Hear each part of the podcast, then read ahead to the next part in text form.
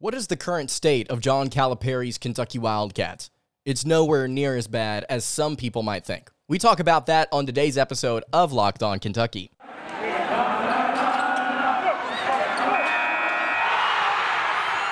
You are Locked On Kentucky, your daily podcast on the Kentucky Wildcats, part of the Locked On Podcast Network. Your team every day. All right, what's going on, Big Blue Nation? Welcome on in to Locked On Kentucky, your daily Kentucky Wildcats podcast. I'm your host, Lance Dawe, writer for Sports Illustrated for various SEC related things. But on this podcast specifically, we take a dive into all things Kentucky athletics. On today's episode of Locked On Kentucky, going to be talking about the state of the basketball program. We're going to look at the past, the present, and the future for the Kentucky Wildcats. A lot of frustration following the upset loss in the opening round of the NCAA tournament to St. Peter's. Just kind of kind of put some things finally at rest. I know that the fan base is starting to kind of settle down, kind of calm themselves down, kind of look forward to this se- season already. But I want to put a bow on some of the frustrations that some people out there might have still. And then we're also going to talk about Kentucky basketball's SEC schedule being announced. The the the uh, the schedule in order has not been announced, but the home and away opponents have for the Wildcats. Going to discuss that, and then finally, an interesting topic that we will probably expand upon over the the coming weeks. There are two new uh, players in Kentucky football's backfield. Two new recruits just got them over the past couple of days. Well, not recruits, transfers interesting pieces. We're also going to talk about the C Rod situation later on in the show. Thank you so much for making Locked On Kentucky your first listen every single day. I want to remind everybody out there that we are free and available on all platforms. The state of Kentucky basketball. The 2021 22 season concluded with an upset loss to St. Peter's in the NCAA tournament, like I mentioned earlier. Very, very frustrating. And the fan base was aggressively negative following that upset loss. Part of it was understandable, part of it was too far. And I think the reason so many people were quick to point fingers and demand things, and there were enough of you out there saying that Coach Calipari should be fired that we had to talk about it. The reason some of you were frustrated, I believe, was because this program has been starved of postseason success for what is three seasons now. The 2019 20 season concluded with no shot at the postseason, 25 and 6. COVID 19 hit, couldn't even play in the SEC tournament. The 2020 season, as everyone knows, 9 and 16. It's Kentucky's first losing season since 1988. In 1988, if I'm not mistaken, UK went 13 and 19 that year. And then this past year, again, 26 and 8, lost to St. Peter's, kind of just lost momentum there at the end of the season. That 2020 season, though, 9 and 16, that was a dip that I don't think Kentucky sees for a long, long time. I think that we have to move past that and acknowledge it's the first time it's happened since the 80s. Don't think it's going to be happening anytime soon. We'll talk about the future later on. The past, though, we're looking at the past right now. This past season obviously concluded with an upset, but those happen. We've talked time and time again before on this show about how difficult it is to advance in the NCAA tournament. It's a tough thing to do. But last year's squad, in my opinion, was a Sweet 16 team at minimum if Kentucky makes their free throws at the end of that game against the Peacocks. And you may complain and you may say, "Oh, well, Lance, you know, Kentucky wasn't as, actually as good as they as some people thought they were. They still lost. Uh, they they weren't as good as some people might have thought the entire year." And, and I think that there's partial truth truth in saying, "Well, they lost. They're not a good team." There's partial truth in that they were not playing their best basketball at the end of the season. They were not playing like a good, coherent, cohesive team in that game and in the, the two or three games before that.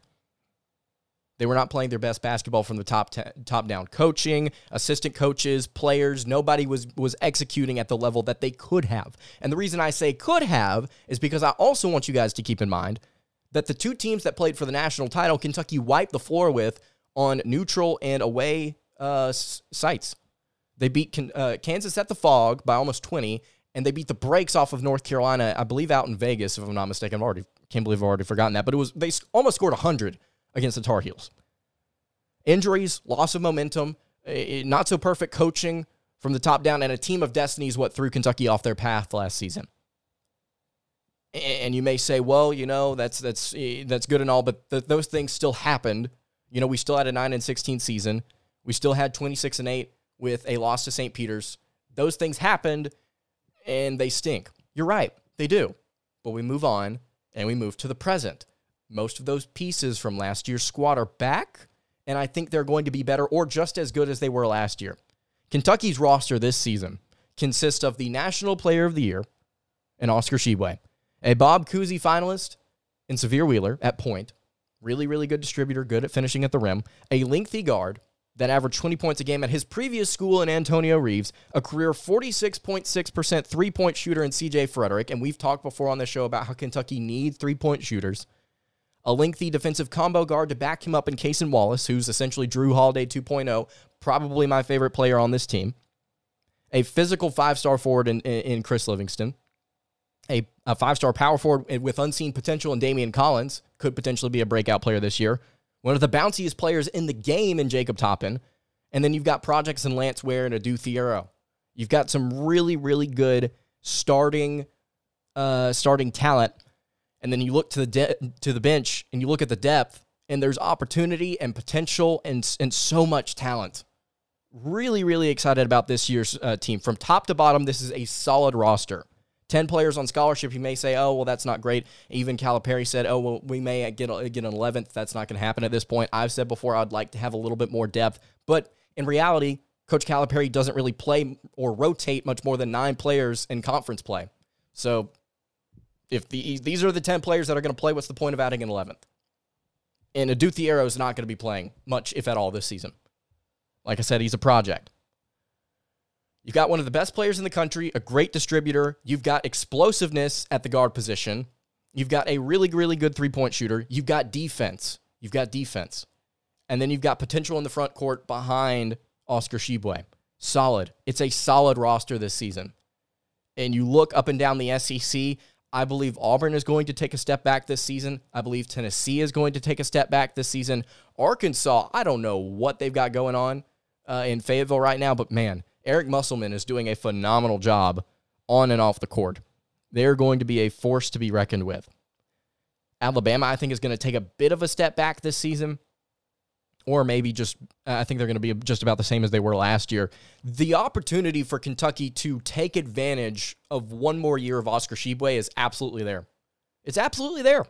And it's not crazy to think that this team can win the SEC. Some people out there may say, oh, well, no, you know, Auburn or Tennessee or Arkansas is going to go 15 and 3. We'll get to the schedule in a little bit. We'll get to the schedule in a little bit. But what I'm saying is this this is just a solid roster. There aren't a ton of weaknesses outside of I would like one more three-point shooter. If Sahvir Wheeler was, Wheeler was able to shoot the 3, if Chris Livingston was able to, Antonio Reeves, you get one more guy outside of CJ Frederick that's not necessarily automatic but a solid three-point shooter. I'm very content with this team on paper. Haven't gotten to see him play yet. So that's the present. That's the present. There's opportunity for Kentucky to take advantage of things in the present this season. And then you look to the future, the 2023 recruiting class, and you look a little bit beyond that. Kentucky right now has the number three recruiting class in the nation. In 2023, they've already got two five star guards in Robert Dillingham, Reed Sheppard. Aaron Bradshaw, a five star center, might be on the, ro- the way. Kentucky just offered a 2024 shooting guard in Ian Jackson that said that it was a dream come true for him to get an offer from Kentucky. That right now is looking like a Kentucky North Carolina, race. Probably going to touch on recruiting more down the line. Going to give you guys more updates on that uh, in the in the uh, days to come. Actually, but yeah, the 2023 recruiting class is looking solid. Kentucky's got a lot of different prospects right now. G- DJ Wagner's a number another one of, one of them. A lot of different guys that are leaning Kentucky's way I think this is going to be a really, really good class, and it's going to set the tone, I think, for Kentucky's re reemergence after this 9 and 16 season that the Wildcats had just a couple of years ago. So the past, I think we have to move move move uh move beyond from or move past from, I guess. The present, there's opportunity. Can Kentucky take advantage of it? We're going to be talking about that all off season until November. And then the future, I think Kentucky is setting themselves up well on the recruiting trail getting on things early. There's a sense of urgency on the recruiting trail, I think, right now for the Kentucky Wildcats, and they are winning. They are winning there. All right. want to talk about SEC's uh, the SEC schedule being announced. want to talk about Kentucky, their home and away opponents. Really, really uh, interesting to see what the Wildcats do in conference play this season if they're able to stay consistent. Before we get to that, though, I want to tell you guys about our friends over at Rock Auto. With the ever increasing number of makes and models, it's now virtually impossible for your local chain auto parts store to stock all the parts that you need. Why would you endure often pointless or seemingly intimidating questioning and wait while the person behind the counter orders the parts on their computer, choosing the only brand their warehouse happens to carry? When you actually have computers at home and you've got a smartphone that can get to rockauto.com, it's it's much more simple to just choose rockauto.com. You can also save time and money when you use Rock Auto. They're a family business. They've been serving do it yourselfers for over 20 years. Their prices are reliably low because of that. And they've got everything that you could possibly need. They've got brake parts, tail lamps, motor, motor oil, new carpet. And we would highly encourage you to go check out their website. You can go to rockauto.com right now and you can see all the parts available for your car or truck. And you can write locked on in their How Did You Hear About Us box so that they know that we sent you. It's amazing selection, reliably low prices. It's all the parts your car will ever need. You can check out rockauto.com today. All right, continuing along here on the Thursday edition of Locked On Kentucky, Lance Dawe here with you. Kentucky's SEC schedule, home and away opponents, they have been announced. Uh, these were actually, I believe, believe it or not, I think just a couple days ago they were leaked uh, by somebody, and everybody was just kind of sitting on go, like, okay, is this the actual schedule? And then the SEC came out and was like, yep, yes, it is. Cool. All right, thanks. Thanks, guys. Anyway, the home opponents for the Kentucky Wildcats this season Vanderbilt, Tennessee, Florida, South Carolina, LSU, Georgia, Auburn, Texas A&M, Arkansas. Okay, before we get to the away opponents, let's talk about some of these home opponents. Home.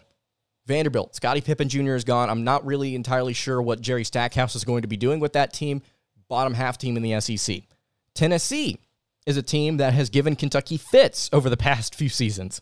I'm curious to see what Rick Barnes' squad looks like this year, but if Kentucky can shoot like they did against him last year, uh, I, I, like the Wildcats' chances, and that, and especially considering it's at Rupp. Florida is a team that is retooling. I forget the name of their head coach. He just came over from San Francisco, if I'm not mistaken. I think he's going to be solid. In year one, I don't know. They've got Colin Castleton back, if I'm not mistaken. So they've got something to build on. But I think he's going to be a solid coach in the SEC. South Carolina, I think it's going to be a bottom half team in the SEC, probably bottom four. LSU is a team that is retooling right now. Uh, they lost just about everybody and their mother, and they brought in just about everybody and their mother. It's the Ole Miss of, of the SEC, but basketball. Georgia, Mike White's there. They're probably a bottom half team in the SEC. Auburn, I I know a lot of people are going to be really excited about their front court. Johni Broome, Yohan Traore, they're guards, man. Uh, and we got to kind of see it last year. If Jabari Smith's not there, I don't think I don't think this team's going to be going extremely far or anywhere because I just do not trust their guards. They can't shoot. They're undersized. I think that's a game where if Kentucky wants to get physical at home, they can, and they can they can clamp down and win that game. Texas A&M and Arkansas. A&M up and coming team in the SEC. Arkansas up and coming team in the SEC. Two strong opponents there. So I would say you look at Tennessee, uh, uh, A&M, Arkansas as three three games that would be tough, but definitely winnable. Definitely winnable. The away opponents for the Wildcats: Arkansas, Florida, Alabama, Mississippi State, Ole Miss, Missouri, Tennessee, Vanderbilt, and Georgia. You look at Vanderbilt, Georgia, Missouri, Ole Miss, Mississippi State as all games that you would feel comfortable going on the road and be, being favored to win and winning. You look at Arkansas, Florida, Alabama, Tennessee. Yeah, Arkansas, Florida, Alabama, and Tennessee is the four games away that you would not feel comfortable with, but you would also expect Kentucky to contend or win those games. So just to kind of recap, the home and away splits that Kentucky gets. So the game, so the teams that Kentucky has to play twice, both home and away. Vanderbilt, Tennessee, Florida, Arkansas, Georgia. Nothing special there, although Kentucky only got to play Arkansas once last season. So that'll be fun to get the Razorbacks at home. And I believe they also only got Georgia at home last season. Or am I completely forgetting a game? Anyway, the single uh, opponents though Auburn, LSU, A&M, South Carolina, Alabama, Mississippi State, Ole Miss, and Missouri. Look, look, those are all games where I feel like Kentucky can go out and win. All all of those single games. Tennessee and Arkansas are the teams that concern me in the SEC this season. And you get them both home and away. So you you at least have an opportunity to, to adjust and split with them. Is what I'm trying to say here. I'm really excited about this schedule. I think Kentucky because of the just how well-rounded I think their team is I think that they've got an opportunity to, to go out and not necessarily dominate and, and us come to the end of uh, the regular season and, and us all be saying, wow, Kentucky is just, they are just a, just incredible. They just go out there and blow opponents out, you know. I, but I think it's going to be efficient and I think it's going to be kind of like just a machine. I think that's the way the team's going to operate offensively and defensively. They just get things done when they need to get them done and they pick up wins when they need to pick up wins and I think that they'll probably slip up in three or three or four games. So 14 and 4, 15 and 3 right now is my early prediction for this team. So you may be low. If you're an Auburn fan out there listening, first of all, I'm sorry that I'm bashing your team. Um, but also at the same time, I just feel like Kentucky is put in a really, really good spot to to build on what they did last season and then not choke against a, a 15 seed. That they will be more aware of things this time around, that there will be more of a sense of urgency that there will be an emphasis put on finishing things strongly. And Kentucky, I think, has the experience to go out there and win some games, man. That, that's just my predict. That's my early prediction. And if you have a differing opinion, you can leave it in the YouTube comments below. If you're listening on podcast, you can hit me on the socials at Locked On UK. All right, Kentucky football picked up an interesting pair of back backfield pieces. Going to talk about those guys in just a moment. Before we do that, though, I want to tell you guys about our friends over at Bet Online. BetOnline.net is your number one source for all of your betting needs and sports info. You can find all of the latest sports developments, league reviews, and news, including Major League Baseball odds. A lot of fun stuff going on in the MLB, getting close to the All Star break, which is going to be a lot of fun. BetOnline is your continued source for all of your sporting wagering information, including live betting, esports, and scores. And betonline.net remains the best spot for all of your sports scores, podcasts, and news this season. BetOnline.net is the fastest and easiest way to check in on all of your favorite sports in uh, eh, sports and events, including MMA, boxing, and golf. You can head to the website today or use your mobile device to learn more about the trends and the action. That's BetOnline, where the game starts. All right, wrapping up the Thursday edition of Locked On Kentucky. Lance Dawe here with, with you. Really appreciate you guys making Locked On Kentucky your first listen every single day. So, Kentucky football has an interesting situation going on right now with star running back Chris Rodriguez. It is just relatively accepted that he will serve a suspension. We don't know how many games yet. We believe it's going to be somewhere between one and four. Would really like to see him play the majority of the season. But Kentucky's running back depth is not was not looking great. It was not looking great if Chris Rodriguez was not able to play the first four games, potentially more of the season. So, what Kentucky went out and did is they picked up two running backs. One of them actually doesn't even play running back all the time. Dee Beckwith, former four star linebacker slash running back out of Florence, Alabama, has committed to the Kentucky Wildcats, listed on the roster as a running back, playing with the number 21. Uh, so he's on the roster and he's ready to go.